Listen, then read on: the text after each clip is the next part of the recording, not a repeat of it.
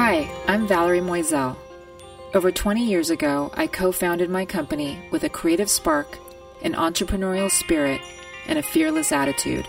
I've long dreamed of sharing a space where I can interview successful women and hear them talk from their hearts about how they found their way. What I'm learning is it's not such a linear path. We all have what I call the four S's the initial spark, the snag which trips you up, the shift that helps you find your way to the final S success. No, not always in that order, and yes, sometimes the steps repeat. Together, we will learn from each other and be inspired. These are women who rule. This is She Dynasty.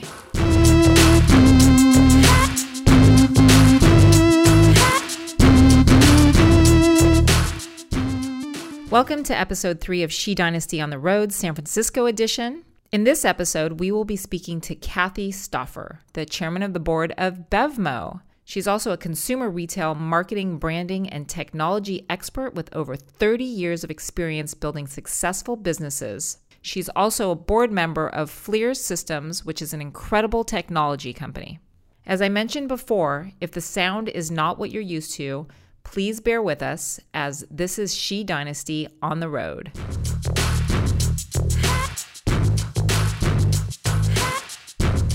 I'm here with Haley Stanfield from The Woo. Haley, what would you like to learn from Kathy today? I've heard lots about Kathy in the past four years that I've worked at The Woo.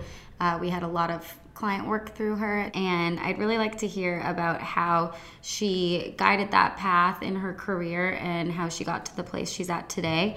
And, you know, most importantly, actually, how she approaches a world that's very commanded by men. So she's been in very high powering executive roles in a tech industry, which isn't a lot of times women. And I'd love to hear more about how she handles that and how she helps other women look at it. Clearly, she was very successful in her journey. So I can't wait to hear about that.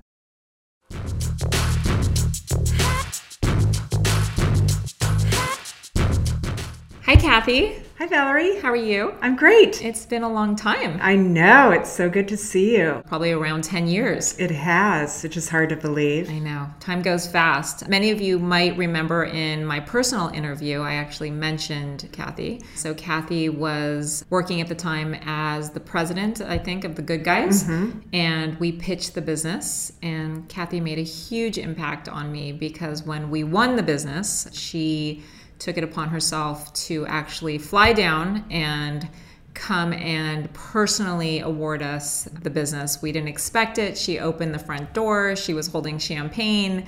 And I think I cried like a baby that day just because it was really like an incredible moment for me. Thank you.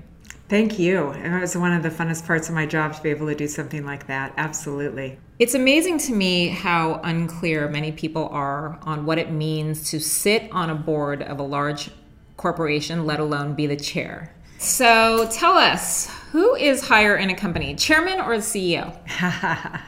well, with chairman, there's there can be two kinds. There can be an executive chairman and there non-executive chairman. I happen to be a non-executive chairman currently, so if you're non-executive, you're not really an employee of the company.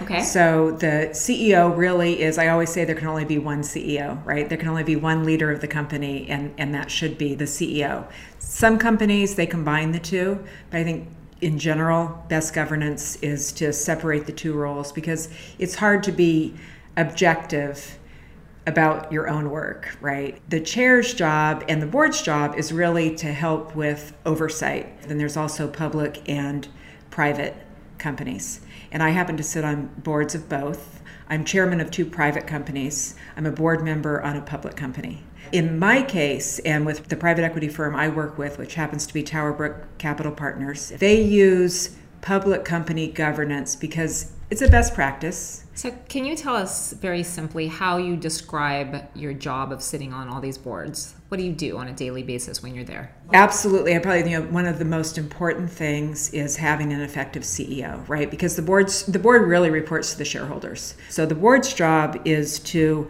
return value to the shareholders. So if the board feels that the CEO is not effective, you guys have the power to remove the CEO? Yes, that's right. Wow. That's right. Everyone reports to someone. Absolutely. Correct. right, just as the board reports to the shareholders. Yeah. So I know this is kind of your current role. Yes. And you have had an incredibly long career in technology, um, multiple brands. And we're going to talk about those and your journey of how you got here. But I want to back up because you had an incredible story to tell. And we want to hear a bit about your childhood. So my childhood, I think, as is everyone's childhood, was unique. So I am the youngest of seven. I think now, as an adult, and as I look back, these were things that you know deeply affected me at the time, and I think definitely affect who I am now. I lost my mother at a very young age when I was three, and my older brothers and sisters were obviously older five of them were all one year apart and so they were in their teens when they when they lost my mother. My father so finding himself being a single father with seven oh children gosh, I can't even uh, also at home yeah. Did your mother die suddenly? Was it expected? it was sudden. She died of breast cancer. My understanding is of course i don't remember it personally but my understanding was and this was in the early 60s that she went for regular checkups to the mayo clinic. Of course they didn't have any of the technology they had today. And like six months later, I think they, after she had had a regular routine checkup, found uh, something, and at that point, it just it, it just sort of swept through her body very quickly, and um, she didn't live with the diagnosis very long. Wow. So she passed, you know, pretty quickly thereafter, is my understanding. Do you have any memories of her? I don't. I don't. And, you know, so I always said I didn't remember my mom, but then when I became a mother and got to when my son was three, and I knew how intensely close we were, and just how much, I mean, how much I tried to teach him, how much we both drew from each other, I thought, you know, how wrong of me to ever say I didn't know my mother. Of course, I knew her, I just didn't remember her because for whatever reason we don't have memories in Of those in those early years. So i know that she had a really big influence on me. I just don't remember any of that. But it was just interesting experiencing motherhood through having my own child, child right. right. it just taught me a lot about the kind of relationship i must have had with my own mother and how that you know sort of anchored me and, and grounded me So your dad was left with seven. so my dad was kids. left with seven kids, and Oh within my a gosh. year he remarried, and he was a, a, a, an executive, so on the road a lot and entertaining a lot. Um, as you can imagine, five of my siblings were teenagers, and the last thing they wanted was another mother. I mean, they were still grieving, I'm sure, and I cannot imagine what it was like for her either to inherit seven children. She had two children of her own, but one was, I think, already in college, and one was finishing up high school. And it was like total organ rejection by my- family. Uh, I think if, if it weren't for that, I probably would have called her mom and thought of her as my mom. And at that time in the 60s, I mean, I felt like I was the only one that had a stepmother. I mean, divorce was not something that was common, or at least it wasn't talked about. I didn't know anybody else that had ever lost, you know, a parent to death. So I always, it was always something I was very private about and awkward about. So it was just something I didn't really talk about. But no, she tried her best.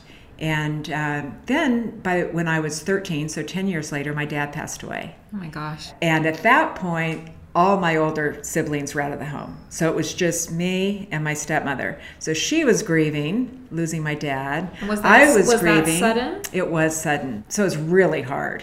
And neither one of us were happy. Uh, so we we tried for a while. So did you go, did you continue to live with her? Yeah, we did for a while, and then it was just it was just hard. It was just very very hard, and neither one of us seemed to get comfort from each other. So we left. We were living in Pittsburgh, Pennsylvania. I told you my dad was in the steel business. We moved back to California, where I was from and where most of my family was. But when you're 13, your whole world is kids. So it was just the world was upended. I, we moved to California. I really didn't have any friends but we were both we were both grieving. So a couple years later i ended up moving out and moving in with my brother and his wife um, who lived nearby. So i still went to the same school district. I was 16 he was 24 and Wow, he was in no position to be right to be parenting a 16 year old and i didn't want to be parented.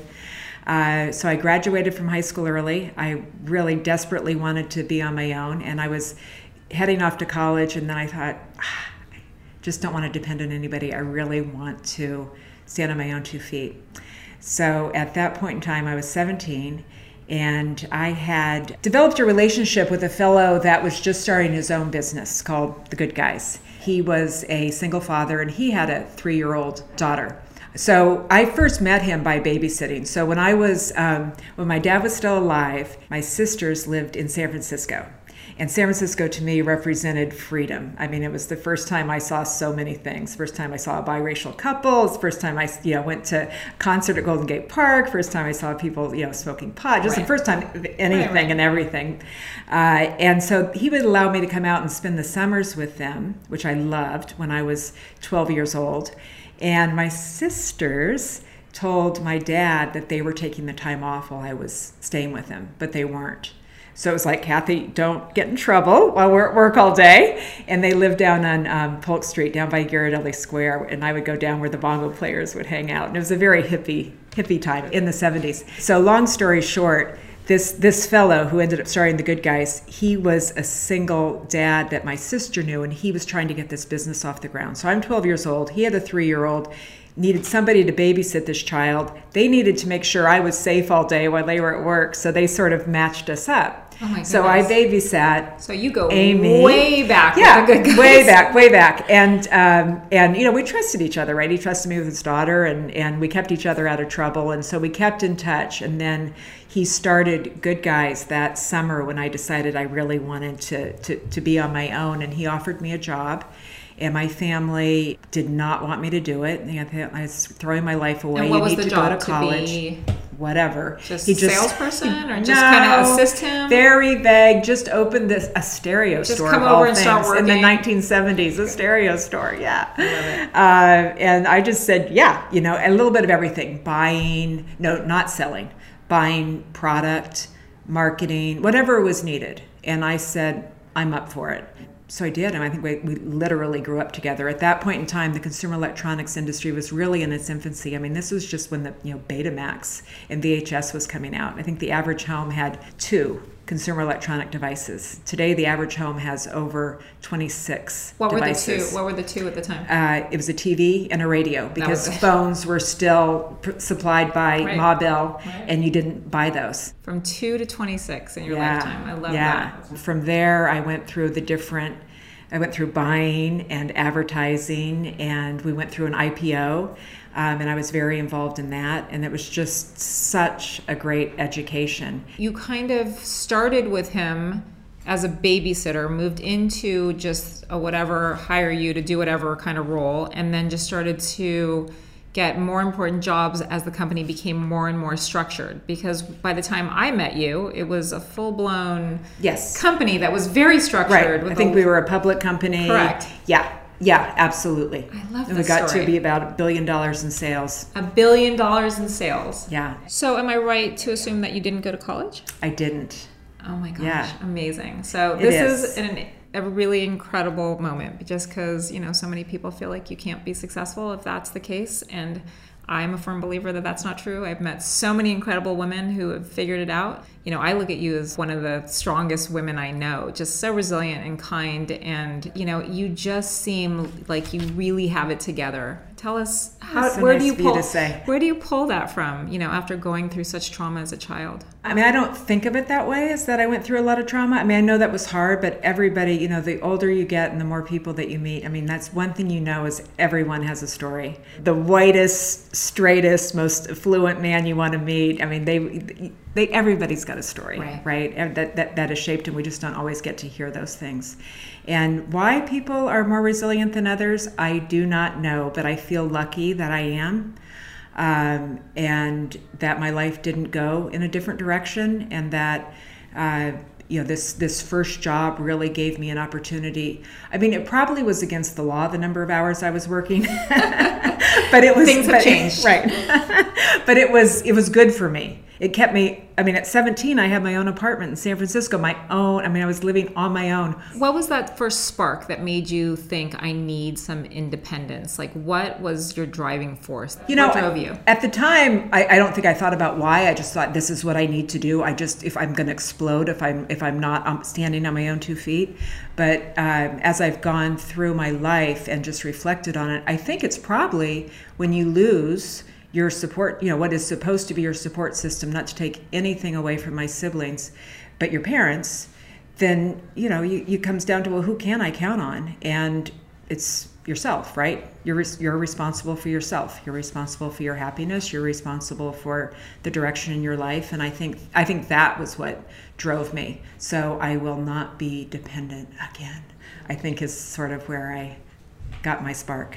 So, back to your job at The Good Guys, working in the stereo TV business, there must not have been a lot of other women there. There was not. Uh, so, a couple things. When I was interviewing for the job, because it wasn't like it was just given to me, I did interview and I did have to earn everything.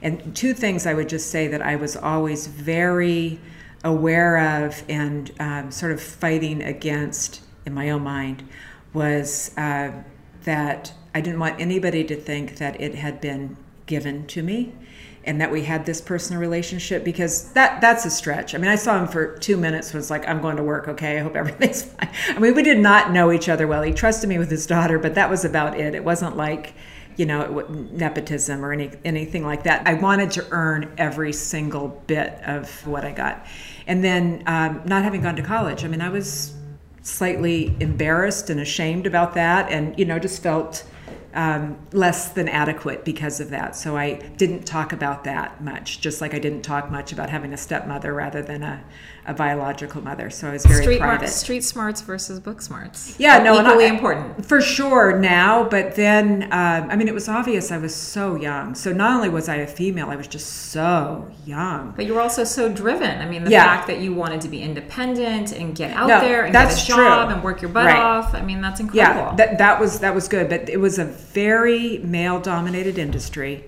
Um, so I had one female influence, and this one stuck with me when she, when I was being interviewed, and she was not nice. She was not welcoming. she worked at the Good Guys. She did. Okay.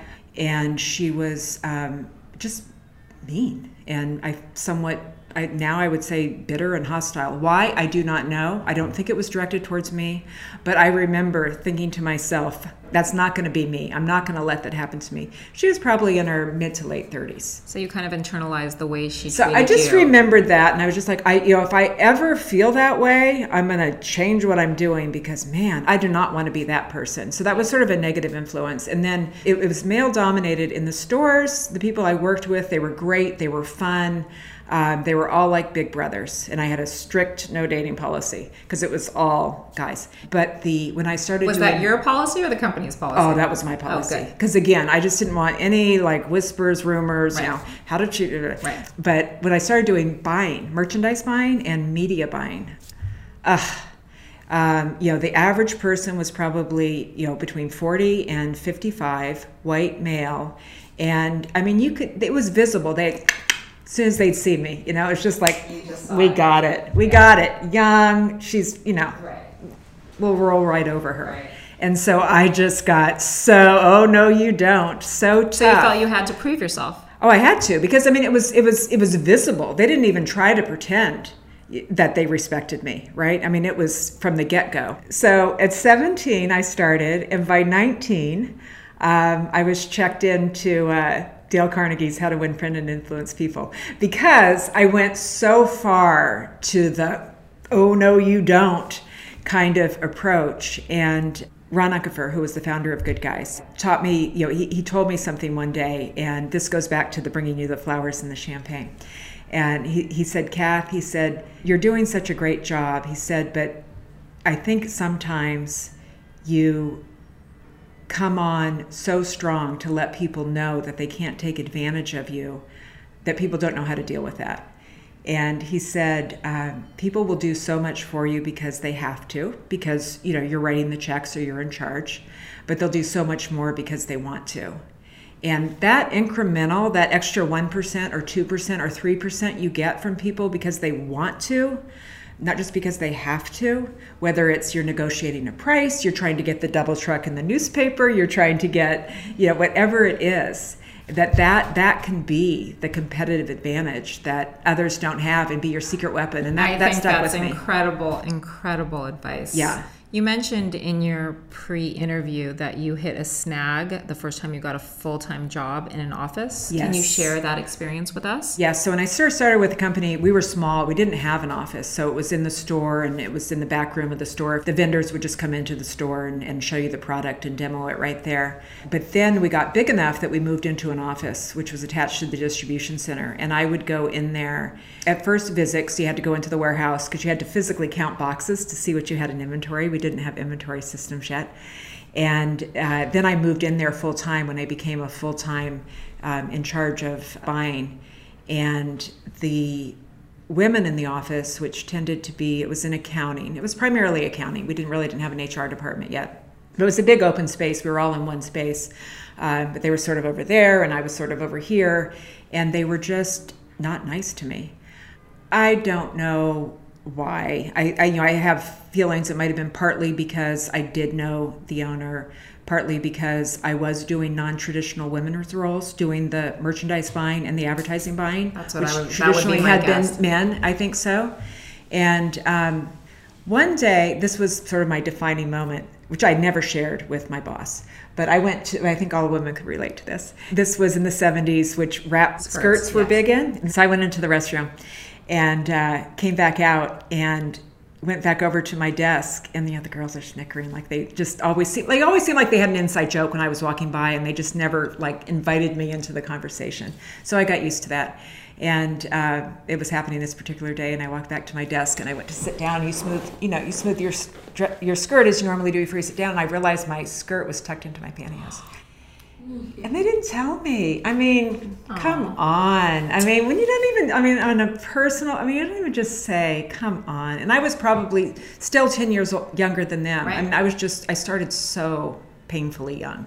And that was just like, God. Well, I love, listen, I think that what you just talked about is an incredible, teachable moment. You know, this idea of being a woman in a man's world, we have to be careful not to overcompensate because the second you do that, people are going to call you out on it, right? And so we're always kind of struggling to find this balance of, you know, how do I just fit in and be seamless and not Right. feel too feminine or too masculine, but just kind of be steady with everybody else. And I think that that is, it's a challenge. It's a real challenge, especially in an industry like you were in.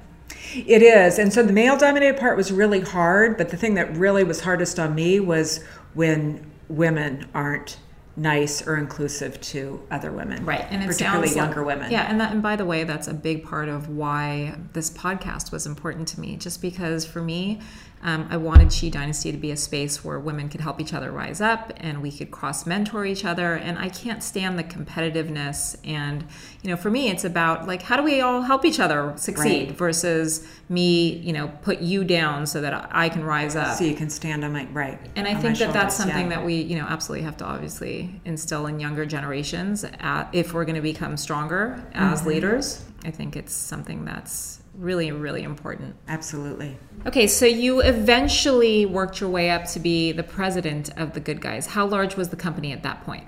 We got to be about a billion dollars in sales. That's Yeah. incredible. Yeah. So you were there from Yeah. the inception all the way to a billion dollars in sales. I was, with the exception of that, I took two leaves of absence. So I left at um, 26, came back at 27, and then I worked until I was 33. And it was it was different because that second chapter we were it was as a public company, and it was just entirely different because the first five years were sort of growing it from a, a startup into a legitimate company, and then the next five years was really running it as a public company with you know just more discipline and the whole industry had grown up. It had gotten much more professionalized not just our business but the business around us. I think it's so incredible that you were there from the inception of a business that became a public company and stuck through it all the way through and had that experience. I mean, that just must have been an unbelievable journey. it was. It was. A lot of hard work and i You learned grew up with the so company. much i grew up with the company and the industry really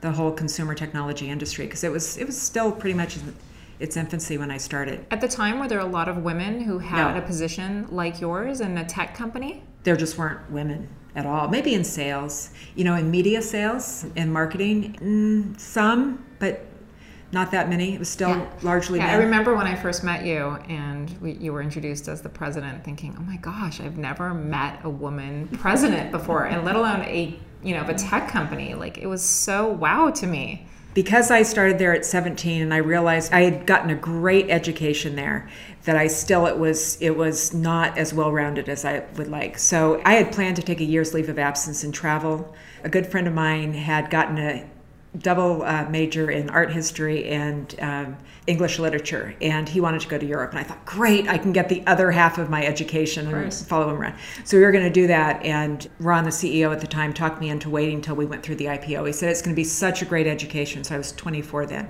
So I said, ah, you know, what if I die in a car accident? I, you know, it's like I don't think I can wait, but I agreed to wait a year, and then I took a year off, traveled and saw the world, and then came back. This is before you and I met. And so I took that one year break. And then um, I left again in the early 90s. Um, again, because I'd been there my entire need adult break. life, and I just wanted to open myself up to other things. Right. So my husband and I were going to take um, a year and travel. Did you um, think when you left that you were going to come back to no your job? No, You this left. time I said I'm leaving. Got it. company's in good hands on it. firm footing it's a good place i'm going to go i actually gave a year's notice i mean it's so rare but we, we left on really you know everyone knew i trained my replacements it was all good and open there was no like I wish people would give me a year's. I mean, it was so unusual. Now that would be way too painful, but it, it happened to work at that time because I'd grown up with the company. Uh, so I left, uh, but before we even like got in the car to get on an airplane to travel and see the world, I was just not feeling right. And um, my husband's like, "Oh God, is this what she's going to be like when she's not working?" I was just, ah, just I don't want to do that. I don't want to do that. I wasn't happy. Oh, I was pregnant and we had wanted to, to, to get pregnant but uh, it just hadn't happened and it was like as soon as i decided to open myself up it Isn't was like amazing? it was amazing yes we hadn't Less done anything stress, else yeah. right um, and i was just suddenly pregnant so i thought well i'll just take this as you know serendipity here we are not planning on working it's a sign rather than just taking a few weeks of maternity leave, which I probably would have done if I had been working.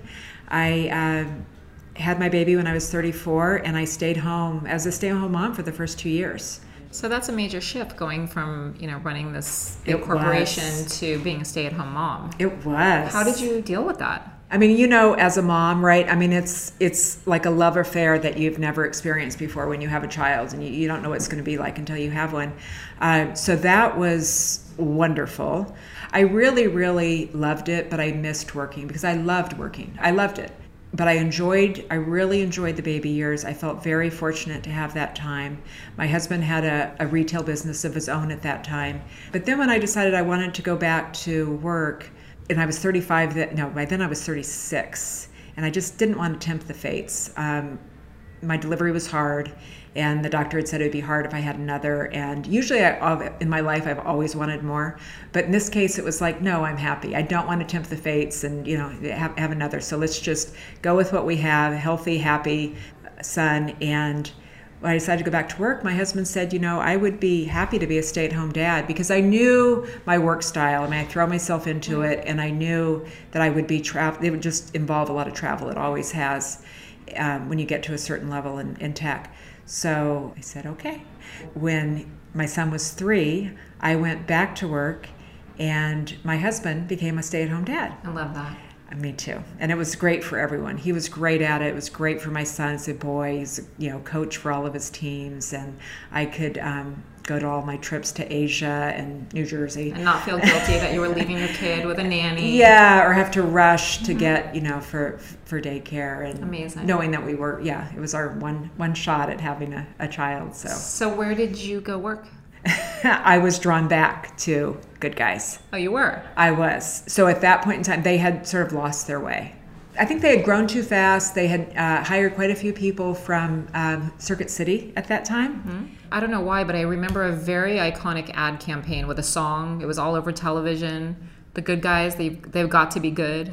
Is that right? Would you like to sing it? No, I'm not going to sing it. But I remember, I mean, it was a very heavy media buy. It was on TV all the time. I remember. Yes, you could Google it and you could find it And today. everybody was Everybody was in their colored blazers and dancing. dancing. Yes. Were you part of that? I was. That was, I think, a classic case of where our CEO had come from PepsiCo.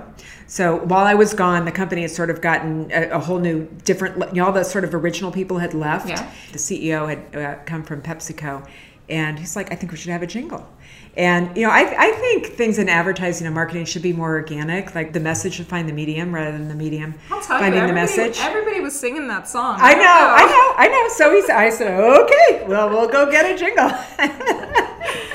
and it was, uh, yeah, filmed at our Beverly Hills store overnight. And it was, oh my gosh, yeah, it was, if there was such thing, the things going viral because it, It was would a little ahead viral. of that. Yeah, because a little ahead of the internet. Absolutely. Yeah, it was just have. unusual because you had, um, you know, an electronics store with a bunch of people who worked in it that were doing choreographed dance and singing, They were so happy. and because they're the good guys, they've Right. got to be good. They got, that's exactly what the song was. You know, I had only come back purely to make sure that they'd have a soft landing. It was not to stay there for a long time. So I felt like, you know, my mission was accomplished. And I stayed for the first six months of the transition to make sure that they had the vendor and employee support. And then I, yeah, and then I went to Gateway Computers. So, uh, and your role there was the uh, CMO, CMO and Chief EVP. Marketing Officer. Yeah, Chief Marketing Officer and EVP. Also, another very Yeah. iconic brand. It was um, it was a brand that had the uh, cow pattern on the boxes. That's right. With the green type, and I remember that being walking into the stores, and that was like very graphic. And Yes. So kind So of it- iconic in its own way. Very iconic. And at that time, uh, you know, it was a multi-billion dollar company. Interesting, our paths met again there, just because I think I got a phone call from you, just because we had worked together, and you asked us to be um, the wild card in a pitch for Yes. Gateway Computers. Yes. And I remember um, David, my partner at the time, telling you that, you know, well, we're so much smaller than the bigger agencies that are pitching. And you said, you know, I think you guys might have a shot. You know, I saw kind of how hard you worked at Good Guys, and I'd like to see what you guys do. And I remember the pitch so well just because I think that, you know, we wanted it so bad. Obviously, to beat someone like Grey or Crispin was like a big deal for us. So it was a great conversation. You know, sometimes you walk out of a pitch and you feel good about it. And we felt great about it. And then I remember getting um, a call from you a few weeks later telling us that unfortunately we hadn't won um, the above the line, but you were very interested in us doing a lot of the below the line because you felt that our thinking and our you know strategic work and some of the creative that we showed would be a really nice complement to Crispin, who you had chosen. That's right. And I was thrilled because you know just the chance to work with you again was really exciting. So at Gateway, what are some of the accomplishments that you were most proud of there? So Gateway was really fun. So it was a, um, like I said, a multi-billion-dollar company, founded in computers, was in international B2B education, retail. It had uh, Gateway Country Stores. I don't know if you remember those I or do. not, but it was really, you know, it was from um, North Dakota, and so it was this real sort of country cowy thing. Uh, but didn't really have a breadth of product at all. It wasn't very interesting. There were just a lot of CPUs that was, you know, not very dynamic visually to walk into, and they were just hemorrhaging money. So when I came in, one of the first things we did was close the Gateway Country stores, and for the very first time ever, sold in third-party retail. So we um, launched in Best Buy, we launched in Walmart in the U.S., uh, and then did the same in their counterparts in Western Europe and in Japan because up until that time, the only way you could buy Gateway was 1 800 Gateway or Gateway.com or through these Gateway country stores. And within the first six months of our retail launch, we were the number two brand at retail. We went from nothing to number two to um, HP Compaq because they had recently merged. And so that was a that was a major accomplishment. Um, but even bigger than that was we had stopped the losses of the, the, the company was starting to make money again.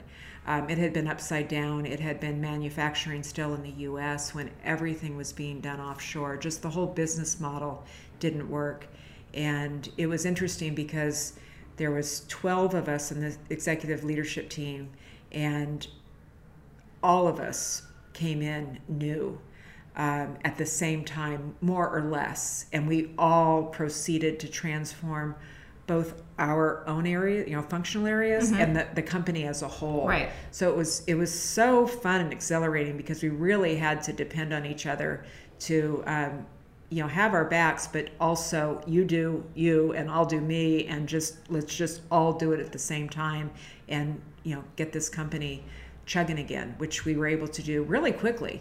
Uh, so I was going to move to Southern California. I've always lived in San Francisco. It was April, I think, when I accepted that position. So we are going to have my son finish, I think he was in fourth grade, fourth or fifth grade, and then look for homes on the weekend. My husband and son would come out, and they were located in San Diego, but we were going to move to Orange County. So we did that. Um, and it was at like the peak of the real estate market at that time. It's about 2004, and we come from San Francisco. I thought it'd be a pretty easy move, but the real estate was awful. We live in the city, but these suburban places that we were seeing had smaller yards than what we have in our house in the city, and just places we just didn't even want to live in, and they were expensive, and we just couldn't find anything, and interest was waning. You know, at first it was like, yeah, we're going to learn to surf. We already got right. our Disneyland annual passes. We were like going to totally embrace it. Um, so June, school was out. We had our goodbye going away party. We were going to lease our house in San Francisco, not not sell it, but we still hadn't found a place. The CEO of Gateway, who had been, you know, a, friend and his wife, uh, were selling their home in a subdivision called Coto de Caza. Uh-huh. And my understanding is that's where the original Real Housewives of Orange County Oh, interesting. where I it did- was based in Coto de Caza, this little subdivision. Okay. So they said, We're selling their house. They're moving to a bigger house uh, in Irvine. You know, maybe you should buy our house and we could just do it that way. And I'm like, Ah, maybe we finally found something. So um, they invited me over to spend the night with uh, Wayne and Shannon, and I did that. And that night I went for a walk and I called my husband. I said, I can't do it. I just can't. I can't. You know, I think the outside world thinks California is one great, big, crazy place, but there's some big, big differences between northern and southern California. big. It's just, it's they're like two different planets in some ways. And uh, you know, I said I'm, I'm work when I'm down here. It's a turnaround, so I'm working all the time, or I'm in Asia, or I'm at at dinners, uh, what I call force fun, being entertained, and. Uh, so to have them move down only for me to be gone all the time Didn't make sense. no. And I was like, wait, was my husband going to get a boob job? I mean, is he going to, how's he going to fit in with all these other stay at home parents and go to Decasa? It's just not going to work. Right. So I called him up. I said, I can't do it. I just can't. I just don't feel right about it. And we'd already told the the uh, head of schools that my son wasn't going to re-enroll the next year. And I said, call him up, make sure we can get him back in school. And I talked to Wayne, uh, the CEO, and I explained to him, and he said, you know, that's fine. I get it. I said, let me just commute.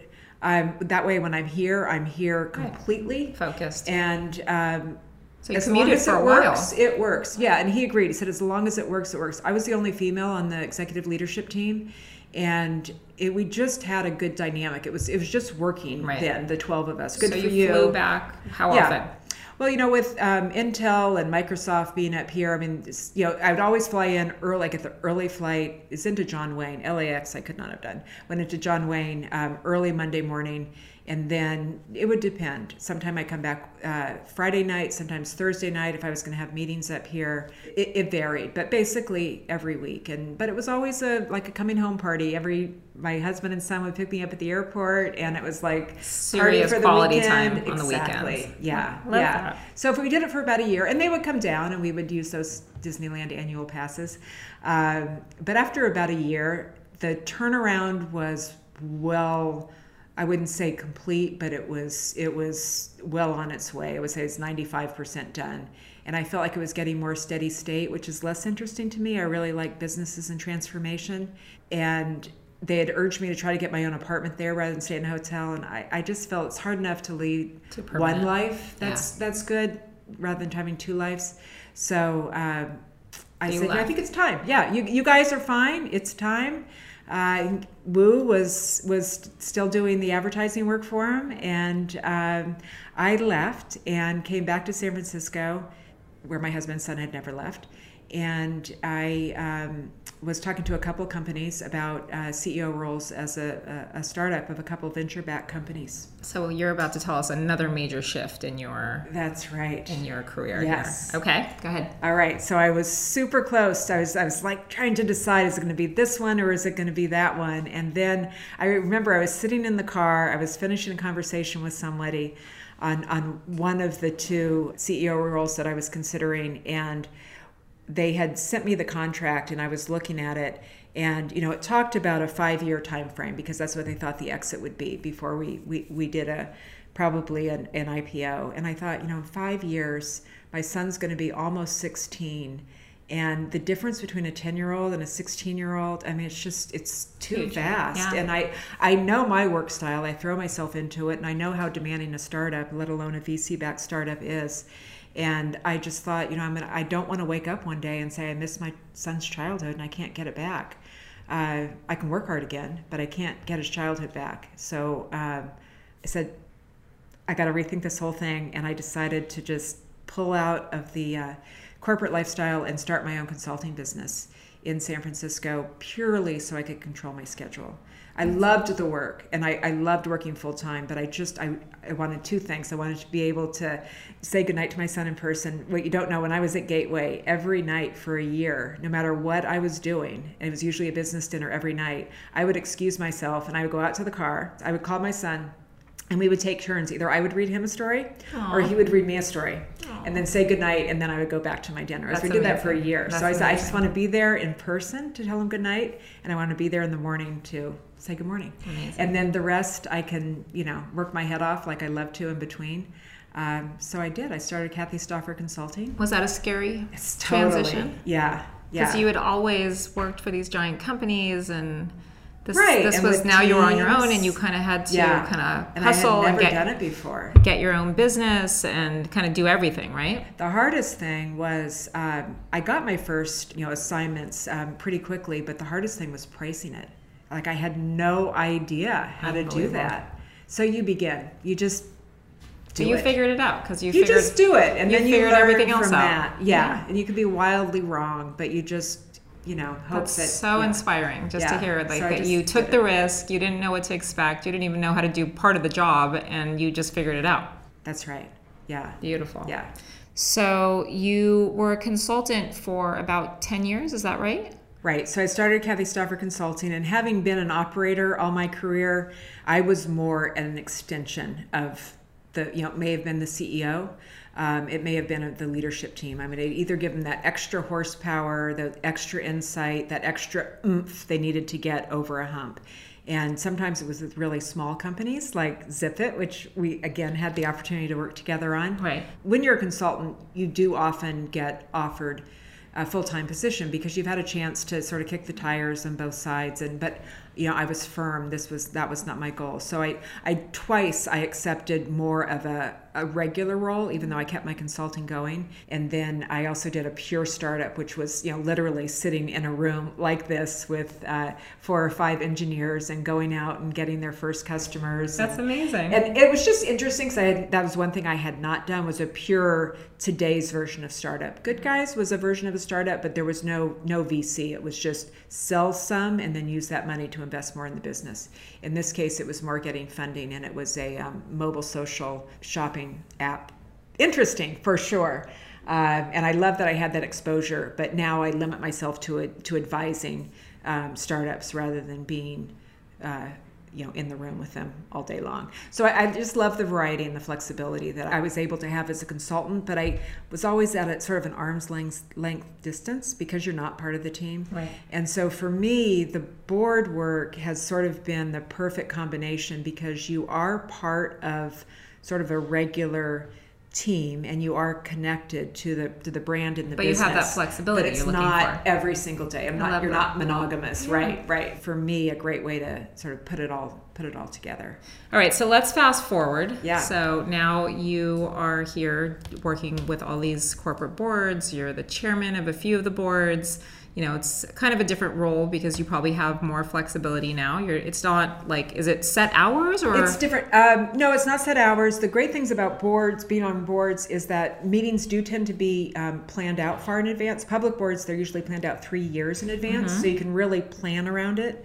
But the other thing is that when they need you, they need you, and things can come up unexpectedly, Right. and you need to be there and available. So yeah, a lot of flexibility, but also you never say no, don't really have time right now. Right, you're You kind of on say, call. Yeah, have a minute, and you're like, yeah, and a minute is usually really an hour. Public companies are less hands-on. Um, private equity, the the board members and especially the chairman are expected and welcomed to add, you know, be a strategic asset and really add value. And in both cases where I am chair, I needed to eventually make a CEO change. So that was the most important thing was uh, excuse that me, sounds scary. assessing yeah the CEO and then telling them goodbye and Is that your job to tell them? yes Wow. it is. And it's probably a, ma- a man. They yeah, were men. they were men yeah um, it's just a necessary part of the Right, job and it's it is. usually a relief for everybody once it's done because it you know it means it's not going well Do they usually expect it, or is it shocking when that happens? You know, I think it's like anything, a major life event like death. I mean, it's like it's always shocking and sudden when it happens, even when you're expecting it. Right. You know what I mean? Yeah. Nobody ever feels like, oh, I, I'm nailing it. I mean, that- usually that does never happen. They know that there's, you know, some some issues, but it's usually always more sudden than you expect. All right, let's uh, shift gears a bit. So I want to hear what is your leadership style? How do you describe yourself? Ah, wow. That is a good question, Valerie. I would say that I am, um, my style tends to be to, you know, always try to understand first. Um, I am definitely oriented towards action and towards solutions. I am persistent and tenacious. You know, sometimes that works in that's more management than it is leadership. You know, model behavior. I mean, my my belief is always understanding things. In my very early days, it was just too easy to get snowed.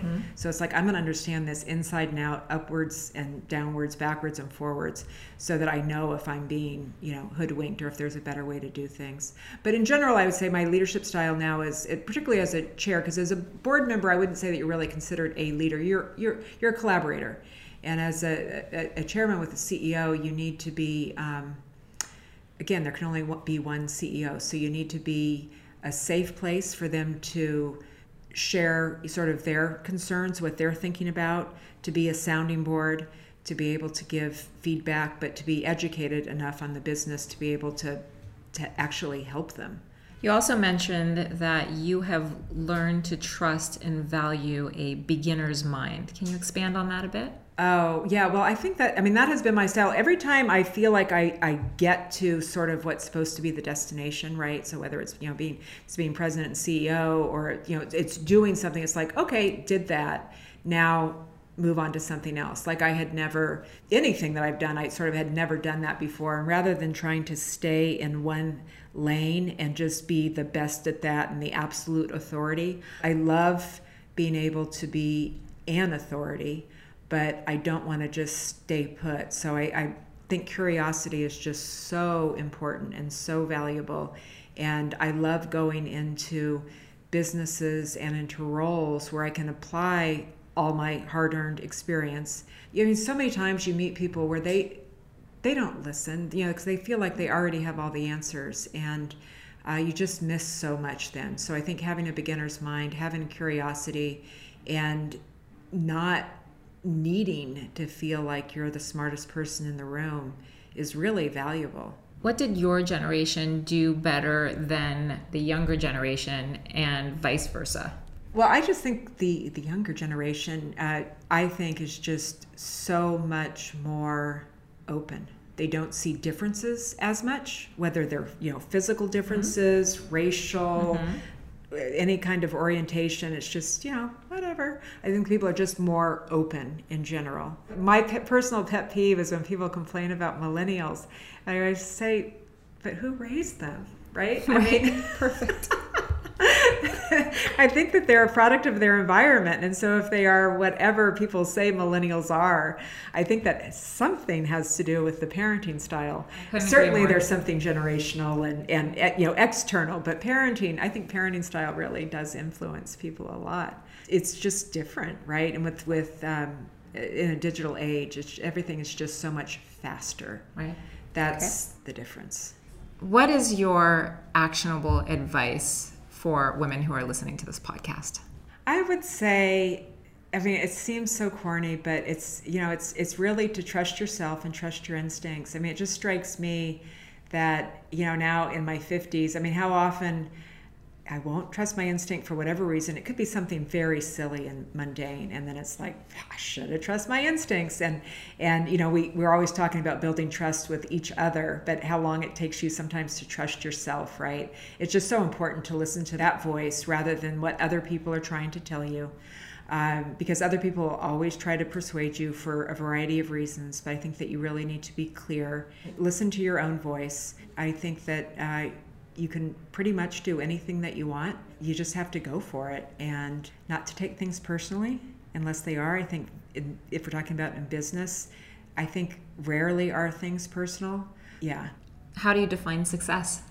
Ah, well, for me, success is being independent, being able to decide what you want to do um, whether it's when you get up in the morning or you know just being able to have choices. I mean i think to me that's what success is. And sometimes your choice is to be you know a high flying executive and sometimes your choice is to be a stay at home mom. As long as it's your choice. Exactly. To me that's success is is being able to to have choices all right. Well, I think we've done it. Kathy, thank okay. you so much for taking time out of your busy schedule. You have always been such an inspiration to me, and I'm super excited that we got to spend this time together and learn from you.